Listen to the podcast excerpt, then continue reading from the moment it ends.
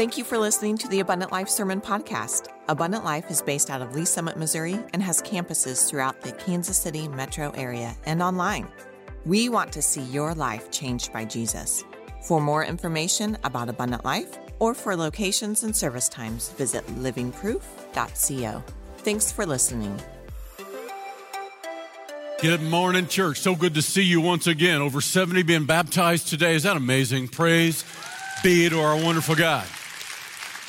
If you don't know what Abundant Life is about, maybe it's your first time. We exist to see lives changed by Jesus. Jesus still changes lives. We're in a series called Irresistible. If you don't know, we do ministry in two-year runs. We're coming up on the end of what we call the Impossible Campaign.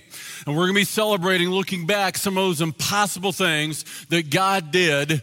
We see impossibilities become realities. And we're about to begin another two-year run that we're calling Irresistible. So this is a vision series. And I'm going to be talking about the things we're asking God to do in the next two years as we call this campaign Irresistible. We want to make Jesus irresistible to a watching world. Now listen, we don't make him irresistible. He already is. But we want to represent him in irresistible ways. We want to put the gospel on display in an irresistible way, in really tangible ways. So I started last week this series talking about a new family ministry we're going to be launching next year, Irresistible Families, as we're going to be equipping families, marriages, and people that are raising children in a world that's increasingly hostile toward the gospel and hostility toward biblical families. We want to give you the tools and equip you to really succeed through difficult times, to raise up your children to know and love Jesus. It was uh, October the fifth, nineteen ninety-one, that Chris and I began our family.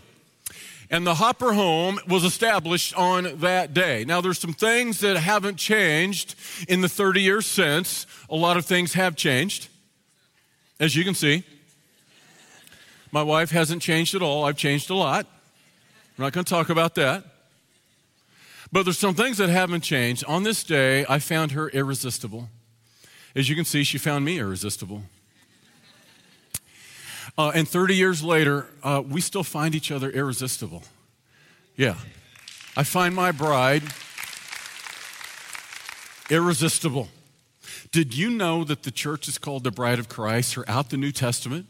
And did you know the imagery God gives us of the relationship between Jesus and you and I is he is the bridegroom and the church is the bride? How would you like to be an irresistible bride to the Lord Jesus Christ? I mean, that's what I want to be at Abundant Life. I want him to find our church irresistible. What kind of church does Jesus find irresistible? As we think about the irresistible campaign and the irresistible things that we're going to be doing in our city and beyond to put the gospel on display in irresistible ways, what I want to know is, what does Jesus find irresistible? As I find my bride irresistible, I want him to find the bride at Abundant Life truly irresistible. Now, did you know that not every church is irresistible to Jesus?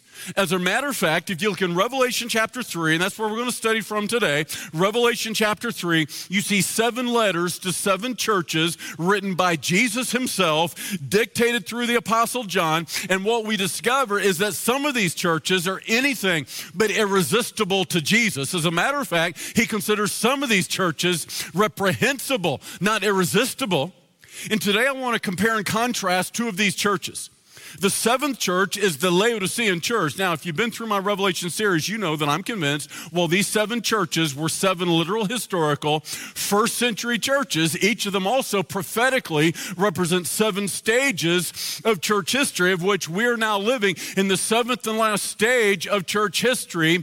Each of these churches' character qualities represent some aspect of the church at that time in history. And we're living at such a time that we can say we're in this Laodicean church age. Laodicea was a prominent city of Asia Minor where Paul and the other early Christian missionaries established a church known as the church at Laodicea. And if you're looking in Revelation chapter three, to the letter Jesus penned to the Laodiceans, it is anything but a letter saying you are irresistible. It is a letter saying I find you reprehensible. He says to the Laodiceans, I know your works. You're neither cold nor hot. I wish you were cold or hot, but because you're neither cold nor hot, hot. I will vomit you out of my mouth because you are lukewarm. And because you are lukewarm and neither cold or hot, you make me want to get sick to my stomach. Can you imagine Jesus writing that church, that letter, and the pastor opening up that letter on a Sunday morning, and he reads that letter from the Apostle John himself, and everybody's got eyes wide open. And he says, this was dictated by the Lord Jesus through the Apostle John, and it's a letter to us. And he reads this letter. I know your works, that you're neither cold or hot. I wish you were cold or hot, but because you are lukewarm and neither cold or hot, I will vomit you out of my mouth. Because you say you're rich and increase with goods and have need of nothing, and know not that you're wretched, miserable, poor, blind, and naked. Do you think you could have heard a pin drop on that Sunday morning? Jesus is literally saying this church made him sick.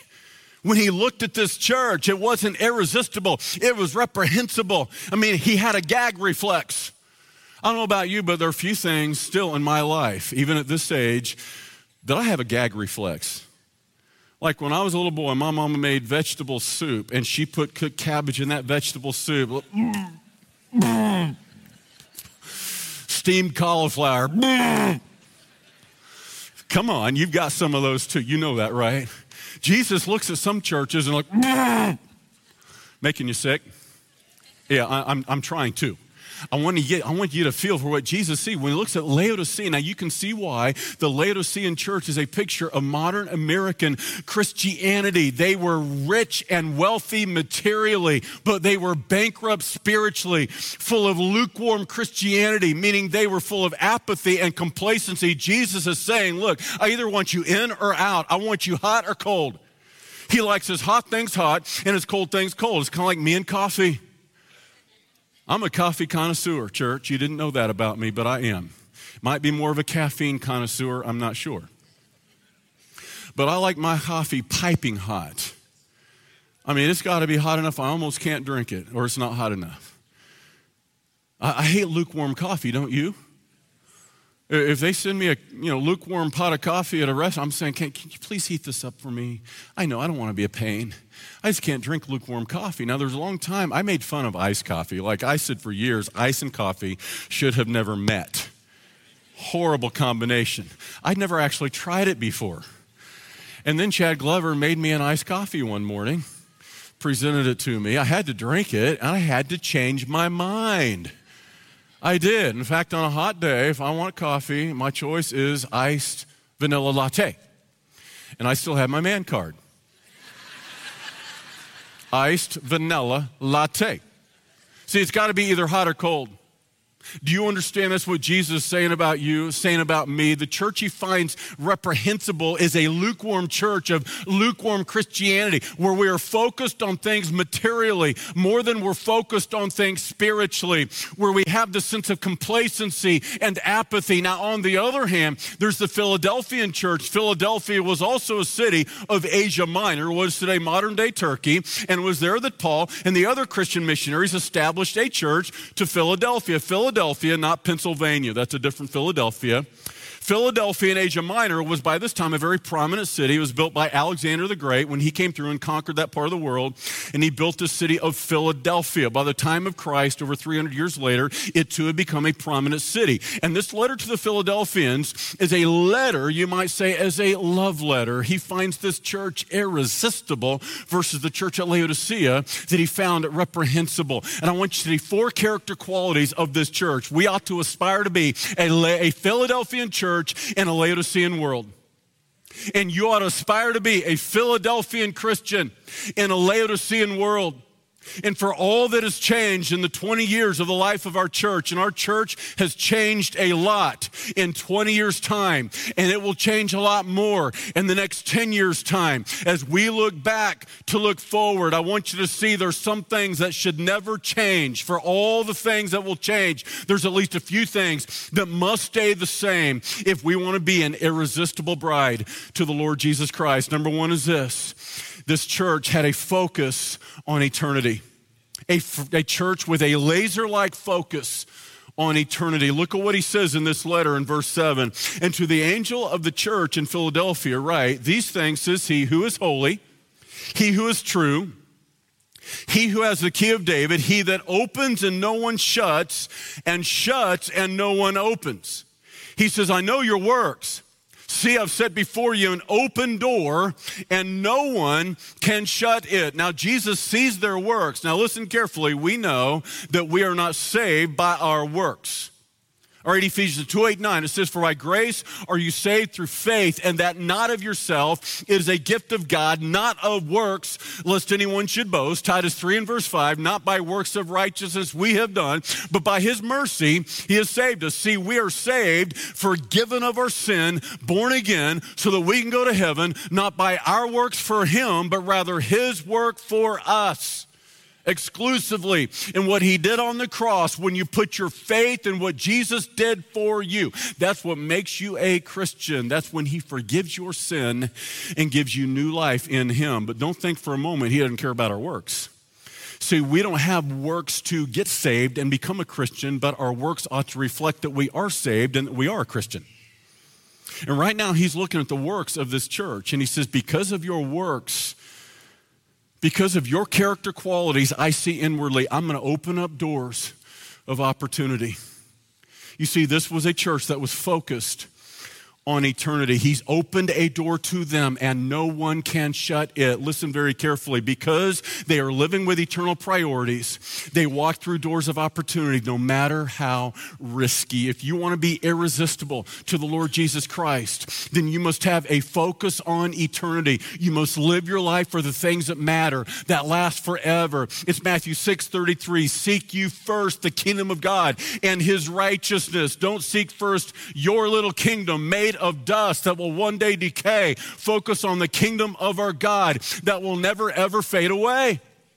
That means you're living with eternal priorities, kingdom priorities. You're not a Laodicean Christian that is focused just simply materially and what you can gather temporarily, but rather you are focused on the eternal, not the temporal, not the material, but the spiritual. And if so, God's going to open up doors to you. God's going to open up doors to us. This is what we've always been at Abundant Life, and this is something that can never, ever change. twenty years ago, at this very moment in time, this is where we're meeting. A lot of people don't know this. They go, well, this has just always been here. No, it hasn't. twenty years ago, this is where our church was meeting. This is the building. ninety-eight people called me to be their pastor on a Sunday night in February of two thousand. Now, a lot of people think we started in a house. That was never a house. It was about the size of a house, but it was actually a former Kingdom Hall. The Jehovah's Witness were meeting there. We bought this building from the Jehovah's Witness, kicked out all the demons, had an exorcism, and started preaching the gospel. That's how it happened. And there was something we had going for us in this little church. We were just this little neighborhood church, but this little neighborhood church had a vision to reach the nations. And while we were on this little block in this small city, we know that Jesus had called us to take the gospel globally, not just locally. We were focused on eternity, the Great Commission, to take the gospel to the nations, beginning with our neighbors. And what that meant was we were going to live a little bit dangerously. We're going to have a faith that was risky. And when you have a faith that is risky, you'll go through those open doors of opportunity, which sometimes doesn't come with a guarantee. It doesn't sometimes have security and safety. See, the American church talks a lot about faith. We just don't like to ever have to actually use faith. We like to try only those things where we can't lose, attempt only those things we can see, attempt only those things that come with a guarantee. Yet Hebrews chapter eleven says, without faith, it is impossible to please him, which means if we're not risking something for God, we're not exercising faith in God, which means it's always right to risk for the cause of Christ. So what are you risking for Jesus? This is who we were in those early days, and God began to open doors to us that we could not have opened for ourselves. And I want you to see the church that Jesus finds irresistible has a faith that is risky and gives sacrificially to redeem lives eternally. And this is what God began to do in those early days, opening up doors for us that we could not have opened for ourselves, knowing that we would have a courageous faith, a risky faith to walk through those doors, whatever whatever doors he opened and whatever opportunities he put in front of us. See, the Philadelphian church is a church of the open door because God knows if he opens up a door, they will seize the moment. They won't just see the moment, they will seize the moment by faith and they will walk through that door. Listen carefully, church. I don't know why God has chose to move at Abundant Life. I don't know why. I can promise we're not that special. We're not that spiritual. We're not that good. For reasons known only to God, for twenty-two years, he has moved in miraculous ways, ways I could not have even fathomed or imagined twenty years ago. And even then, I had a big vision. But even then, I could not have imagined. We have lived in Ephesians three twenty for twenty-two years. He is able to do exceedingly, abundantly, above all that we ask or think, according to the power that works within us. Even I could not have imagined. twenty-two years later, all the things that God would do. He's moving, but listen very carefully. If we become like the average church in America and just get satisfied with meeting, God will stop moving. See, the average church in America, the only vision they have is to have another meeting. We're going to have another gathering, one Sunday to the next. The only vision there is is just to have another Sunday service and then another one after that. That's really the only vision. They're just meeting, but they're not really moving. And if indeed we ever decide just to hang on to what we have instead of risk all that is for all that could be, we too will stop moving and we'll just start meeting. And I want you to see this is why God is moving. This is why he's opened doors of Of opportunity. And this is why we can never simply settle for what is. Now, here's the deal, y'all. It's easy to risk everything when you got nothing. See, in those early days, we didn't have a lot to lose. We didn't really have anything to risk. I mean, in those early days, listen, had we taken a risk and tried something beyond us and bigger than us, even if we failed, everybody would have clapped for us and said, well, you're the little church that tried. But what happened in the life of a church twenty years later? You got a lot more to lose. So you got a lot more to risk. And so churches normally at our juncture, instead of taking another risk because you got so much to lose, you just start to manage what you have. You just start to maintain what you have. You just start to try to hang on to what you have. Does that make sense? You quit taking risks, so you quit doing the things that got you there. And I'm sharing this message today because as we trace our steps to the future, it's found by retracing the steps to the past for all the things that will change. These things must stay the same. And what I'm trying to say is we can never settle for what is because that is the slow fade and eventually it is the slow death into Laodicean Christianity of apathy and complacency instead of living with a A faith that is risky, a true danger to the enemy. This Philadelphian church, number one, is focused on eternity. And that's why they're willing to live risky, which is the only kind of faith there is. It doesn't come with a guarantee. But number two, it has a heart of humility. They never got too big for their britches. That's how my mama would have said it. They don't get too big for their britches, no matter how big they get. Look what Jesus says. I know your works. See, I have set before you an open door and no one can shut it, for you have a little strength. Now he's commending them. He's congratulating them. He says, I'm going to open up doors to you supernaturally, miraculously, unexplainably, because you just got a little strength. Now at first this looks like a backhanded compliment. Really? Just got a little strength and you're You're commending us for that? Listen carefully. What he's recognizing in them is a heart of humility. And I want you to understand, church, no matter how big we have gotten or all the buildings we now have and all the locations, and we're one church in multiple locations and many sites, and I want you to understand, in spite of all that you see, we are still that little church with just a little strength, meaning we're desperate for God. We will always be attempting more than we can possibly do. We will always be trying to lift weight that is far too heavy for our church to move. I want you to understand why. Because God resists the proud but gives grace to the humble. What is pride? Pride says, we got this. Guess what? Apart from Jesus, we don't got this. In those early days, we weren't even sure we'd keep the doors open. We were desperate for God in those early days. That's what you have going for you as a small church in infancy. You're desperate for God to move miraculously. And we had this vision of reaching a city. See, the vision was focused outwardly. But over the course of time, the gravitational pull on every church, where it begins with a vision outwardly and now begins to focus inwardly, and that begins to slow fade spiritually into atrophy and complacency, where all of a sudden it's all about us and it's all for me, when initially it was not for us, it was all for God's glory. Amen. And it was a whatever it takes mentality.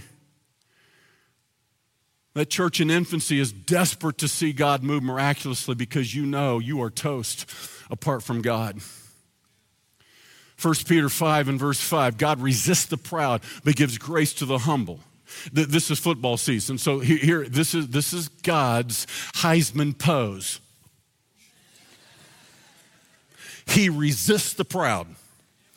You want to be irresistible to Jesus? Walk in humility, which means dependency. Jesus, apart from you, I can do nothing. Because when you stop for remembering that you need Jesus and you're desperate for him, I will say all of a sudden,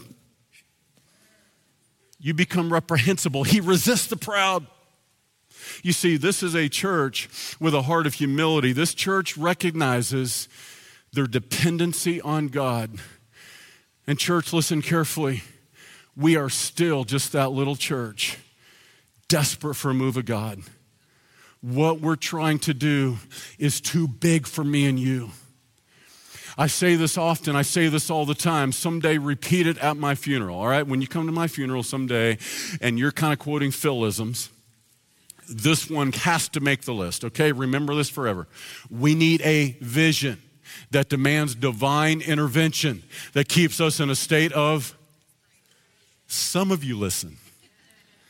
Yeah, we need a vision that demands divine intervention, that keeps us in a state of desperation, which is why I've said many times, every finish line must become a starting line. We're getting to the finish line of the impossible campaign, and we could just celebrate all that God did, but listen carefully, that has to also become a starting line. What are we asking God to do? And only as we have a new vision that demands divine intervention does we does God see us in the state of desperation. And did you know that God moves when the people of God are desperate for God to move?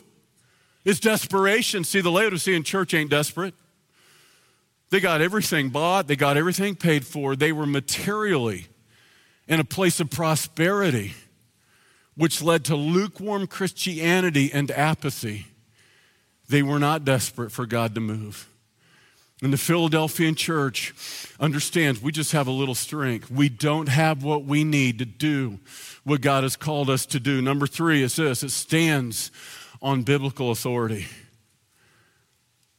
These are the character qualities that Jesus finds irresistible in his bride, irresistible in his people.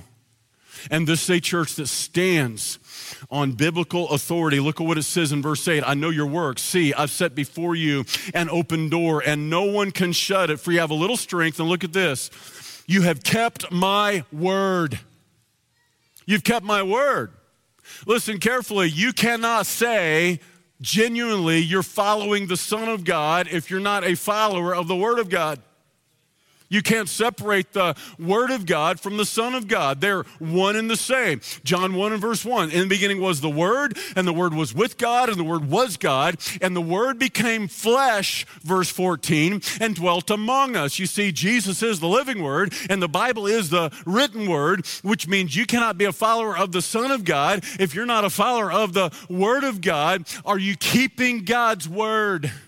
Because I'm going to tell you right now, this is an age where a lot of pseudo-Christians, I'm talking about Christians in name only, say they're following the Son of God, but they've abandoned the Word of God. And this theology has gutted American Christianity. This false counterfeit theology has gutted the power of the church. You understand that when you abandon the Word of God, the Son of God abandons you. And when the Son of God abandons you, you lose the Spirit of God in you. So the very thing that Jesus put in the world, the church, to give life to the dead, can not only keep dead people dead, And that's what we have today in American Christianity, a church that can only keep dead people dead when Jesus put us in the world to make dead people alive. Hebrews four and verse twelve, the word of God is living and powerful, sharper than any two-edged sword, able to pierce even to the division of soul and spirit, the joints and the marrow, and as a discerner of the thoughts and intents of the heart. See, the word of God is living and powerful. It changes people's lives. But if you don't believe it, it can't give life to those that have died. And this is why we watch what has happened in American Christianity from denomination after denomination after denomination and church after church after church, slowly eroding from the inside. What Satan could not do through persecution outwardly, he has done over and over again through the erosion inwardly. When churches no longer believe the Word of God is indeed the Word of God. Well, you know, it contains the Word of God, but it's not all the Word of God. We're not really sure what is and what isn't. So what happens? A cut and paste theology where we keep those parts in the Bible that is palatable and pleasing, but the part that's distasteful or maybe politically incorrect, even though it's biblically correct, well, that part we're just going to leave behind. And Jesus finds it reprehensible. Do you know the Laodicean church has lost Jesus? Revelation three twenty, Jesus is not even in the church. He's on the outside. He's knocking on the door in Revelation three twenty. Behold, I stand at the door and knock. If anyone hear my voice and open the door, I will come into him. Wait a minute, Jesus, why are you outside knocking on the door of your own church? I'll tell you why, because they have abandoned his word. And when you abandon the written word, you lose the living word. They don't even know Jesus is gone. And that is the average American church, where eighty percent of American churches are now not a church in the eyes of God, a church in name only, because it doesn't look anything like biblical Christianity. The New Testament, it's been gutted. The Bible has been gutted. And this is what has happened on the inside, generation after generation, where churches have failed to keep God's word. And this is one thing that can never, ever change at Abundant Life. For everything that will change, this is one thing that must stay the same. We will keep God's word, no matter the cost. I, I am literally standing. I've only shared this one other time in the six years we've been in this building. I'm standing on a handwritten letter, a promise that I wrote to Jesus as this platform was being poured. We had taken an enormous risk to walk through this door. And I'm today standing literally on a promise I wrote to Jesus that from this platform, the Word of God would always be preached generation after generation after generation without apology, without humility. We will never, ever water it down, which has led to a weak, anemic brand of Christianity.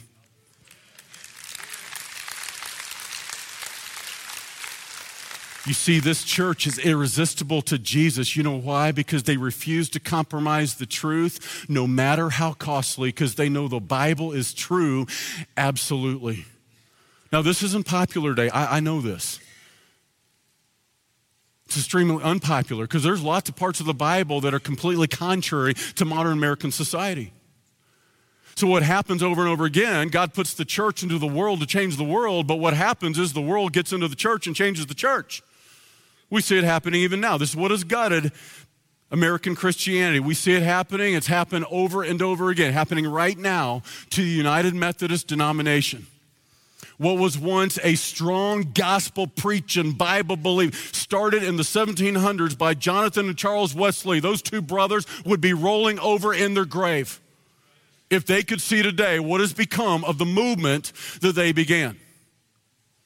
Because if you're paying attention to what's happening in the church, not just our church, and I love our church. God has called me to pastor this church, but I love the church. I love the bride of Christ. And you know what's going on with the United Methodist denomination? They're splitting. It's being gutted again, like so many denominations before them. And they're splitting over what they believe the Bible teaches about sex and human sexuality. But listen very carefully. The real issue is not sex and human sexuality. The real issue is the Bible. What do you believe the Bible is? Do we have a word from God or do we not? Do you understand the first recorded words of Satan in Scripture is Genesis three one? Has God said? The first recorded words of the enemy of God is simply meant to cast doubt on what God has said. And did you know the same tactic Satan used in Genesis three is the very same tactic used today in the twenty-first century? Has God said? Has God really said that? Are we sure God said that? I don't have time to show you all the reasons why rationally, factually, I am convinced the Bible is a supernatural book, that it's one we can trust and all that it says for all that we believe and all that we do. I've done it in the past. I can tell you about the bibliographic evidence, the archaeological evidence, the manuscript evidence. I can talk about the prophetic. I can give you all the rational reasons why. I don't have time. Let me simply say that we believe the Bible is true. It is the Word of God. It is the revelation of God to all men and all women for every generation. And Jesus hasn't changed his mind about anything he has ever said. We will keep his word, no matter the cost. But number four is this: it holds high Christ's supremacy. In a world of counterfeit gods, in a world of false deities, we will hold high Christ's supremacy. This is the bride that Jesus says is irresistible. Look at what he says in verse eight. I know your works. See, I've set before you an open door, and no one can shut it. For you have a little strength. You've kept my word and have not denied my name. Do you understand? For these early Christians two thousand years ago, they were hated by their neighbors. They were hated by the pagans around them, not because they worshiped Jesus, but because they would only worship Jesus. See, the Romans were pluralistic theologically, much like our society today. They had many gods. Pick your own God. This is my God. This is my God. You pick your own God. That God will do. They, they had no problem if somebody wanted to worship Jesus. Their problem came when they would only worship Jesus. And the reason these early Christians were hated and persecuted so mercilessly is that they would not deny the name of Jesus. They knew that Jesus is Lord, capital L, that he is King, capital K, that God has highly exalted him, Philippians chapter two, and given him a name that is above every name that is named, that in the name of Jesus every knee shall bow and every tongue will confess that Jesus Christ is Lord, to the glory of God the Father. Now imagine how reprehensible that was to those pagans that worship many gods. You understand, we live in a society much like Rome. There are many ways to God. All religions lead to heaven. It amazes me that not only is that unbiblical, it is completely illogical. How can opposite things all be the same? Buddha is not Jesus, and Jesus is not Allah. No, as a matter of fact, there's coming a day Buddha will bow the knee to Jesus. There's coming a day that Muhammad will bow the knee to Jesus. These are not all the same. No, these are different. And Jesus said these words in John fourteen six, I'm the way, the truth, and the life. No one comes to the Father but by me. Acts four and verse twelve, no other name given under heaven whereby we must be saved. Yes, I know it makes even some of us uncomfortable. Pastor Phil, really? Surely that's not true. Surely Jesus isn't the only way. Imagine Jesus on the night before he died a horrible, bloody, brutal death. He, in the Garden of Gethsemane, prayed three times to the Father, Father, if there be any other way, let this cup pass from me. God, if there be a plan B, I'm listening. But he said, not my will, but your will be done. Imagine how offensive it is to Jesus, who died a brutal, bloody death for you, when a Christian says, well, he's my way, but he's not the only way. No, if he weren't the only way, then why did Jesus have to die if there was another way? then what a waste it was for Jesus to die a brutal, bloody death. Oh, but there is no other way. Joe, Phil, sounds so arrogant. It would be arrogant if it wasn't true. Who else died for your sin and rose again? Who else did that for you? And you see, the church has denied his name again and again. Well, Jesus is our way, but he's not the only way. Let me just say clearly that this church Jesus finds irresistible understands Jesus has no equal in this world of many deities, that he is the way to God exclusively, the way, the truth, and the life, even in a world of open hostility toward this idea of the exclusivity of Jesus Christ. The church he finds irresistible refuses to deny his supremacy, refuses to deny the sufficiency of the finished work of Calvary. Church, for all the things that will change, these four things will always stay the same. If you want to be an irresistible bride to Jesus, if we want to be an irresistible bride at Abundant Life, these four character qualities is what Jesus finds beautiful, and this is the church to which he will give open door after open door after open door again and again and again and again. He says, I know your works. See, I've set before you an open door, and no one can shut it. twenty-two years ago, I came fresh off the SWAT team. K C P D, went to bed a cop, woke up a pastor, March of two thousand. And I'll admit, in those early days, I lived men- mentally like I used to as a SWAT guy. I-, I was the ram man. I don't know if you know what that means, but I carried the ram, and my job was to run up to a door that was locked and go, bam! It was awesome. Bam! That was me.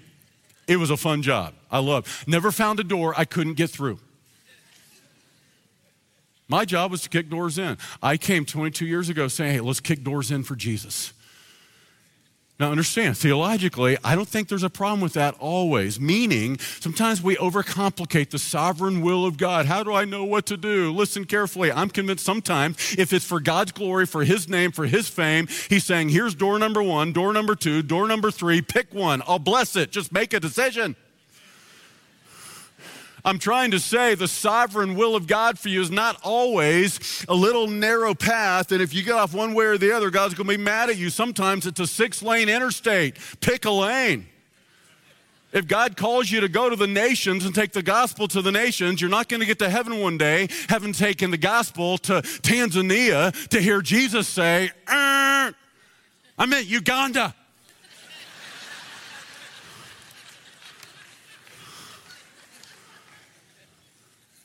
Sometimes Jesus is looking to just say, do something, I'll bless it. If it's not sinful or unbiblical, if it's for my name and my fame, hey, I, just go. Go you therefore. But the older I've gotten, as I've maybe hopefully matured some in my faith, I'll kick in doors where needed, but really what I want to look for is an open door. Jesus, where's the next open door? Where are you leading us next? You know what makes a church old? It quits starting things new.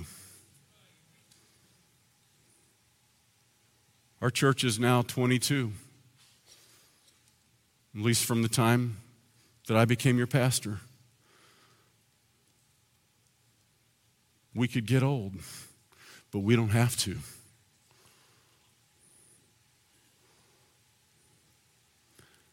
God's opening open doors. What will we do? Will we just hang on to what we have? The church that does will soon be a monument.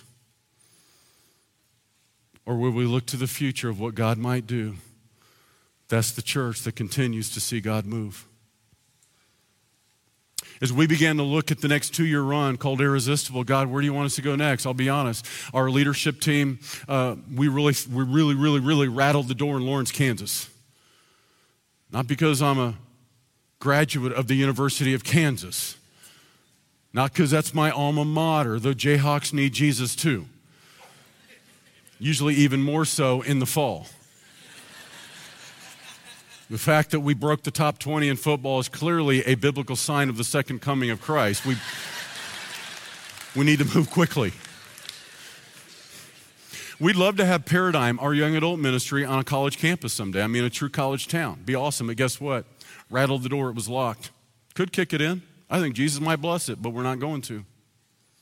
We made the decision to walk away from Lawrence. God, what do you want us to do? What's next? And no sooner had that happened, we got a call. And I'll tell you the story tonight at four thirty. If you'll come back to a business meeting, I will tell you the whole story. But we have an opportunity to purchase at one hundred nineteenth and Flum, the Overland Park Church of Christ, twenty-four and a half acres, the very center of Johnson County, Kansas, eighty thousand square feet, a one thousand seat auditorium.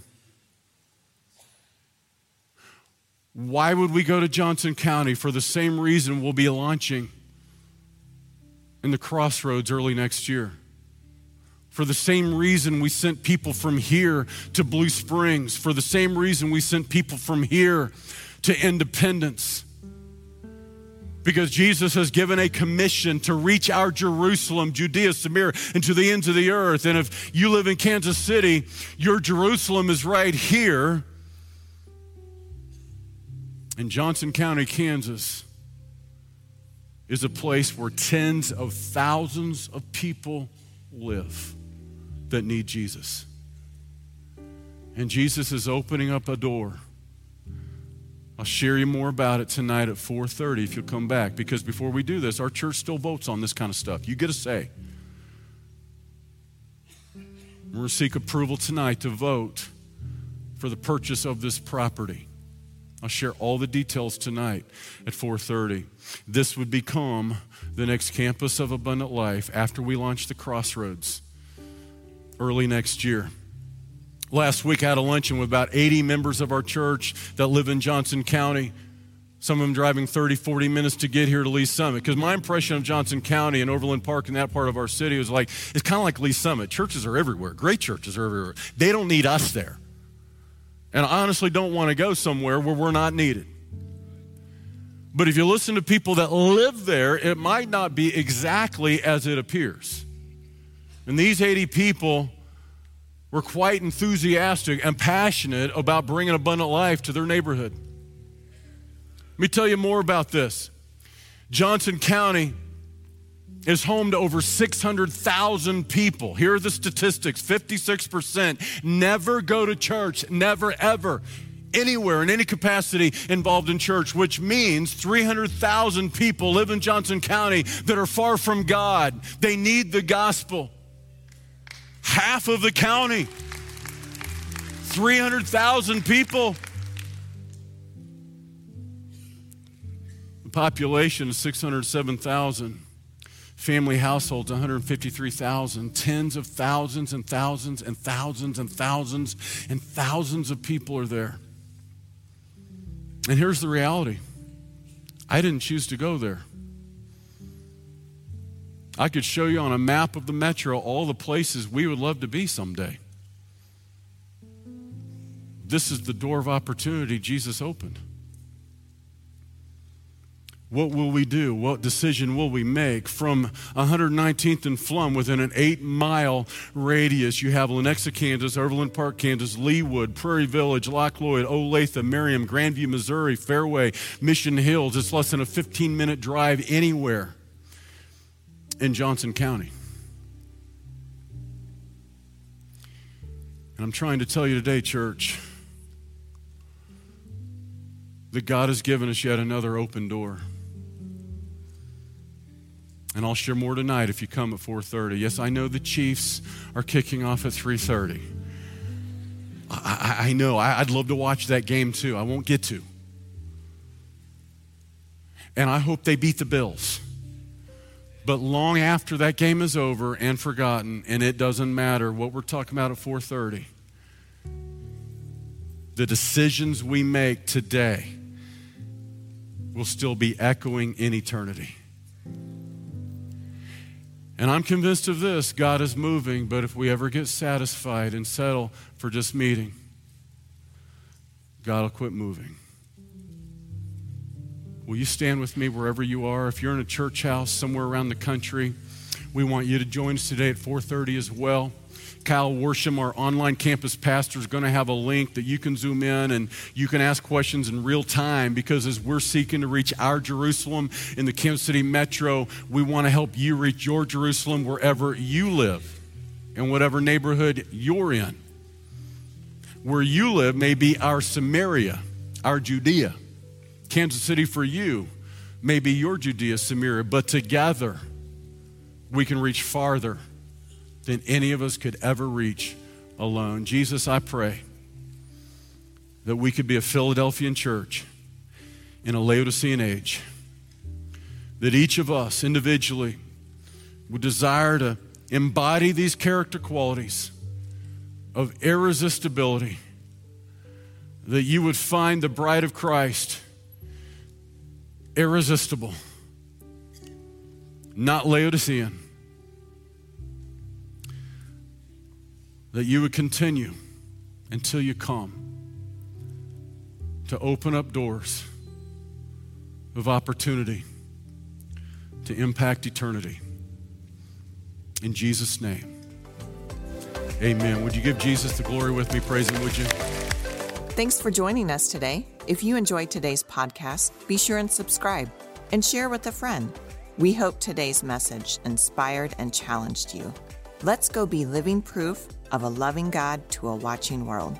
For more information about Abundant Life, visit living proof dot co or follow us on social media at Abundant Life L S.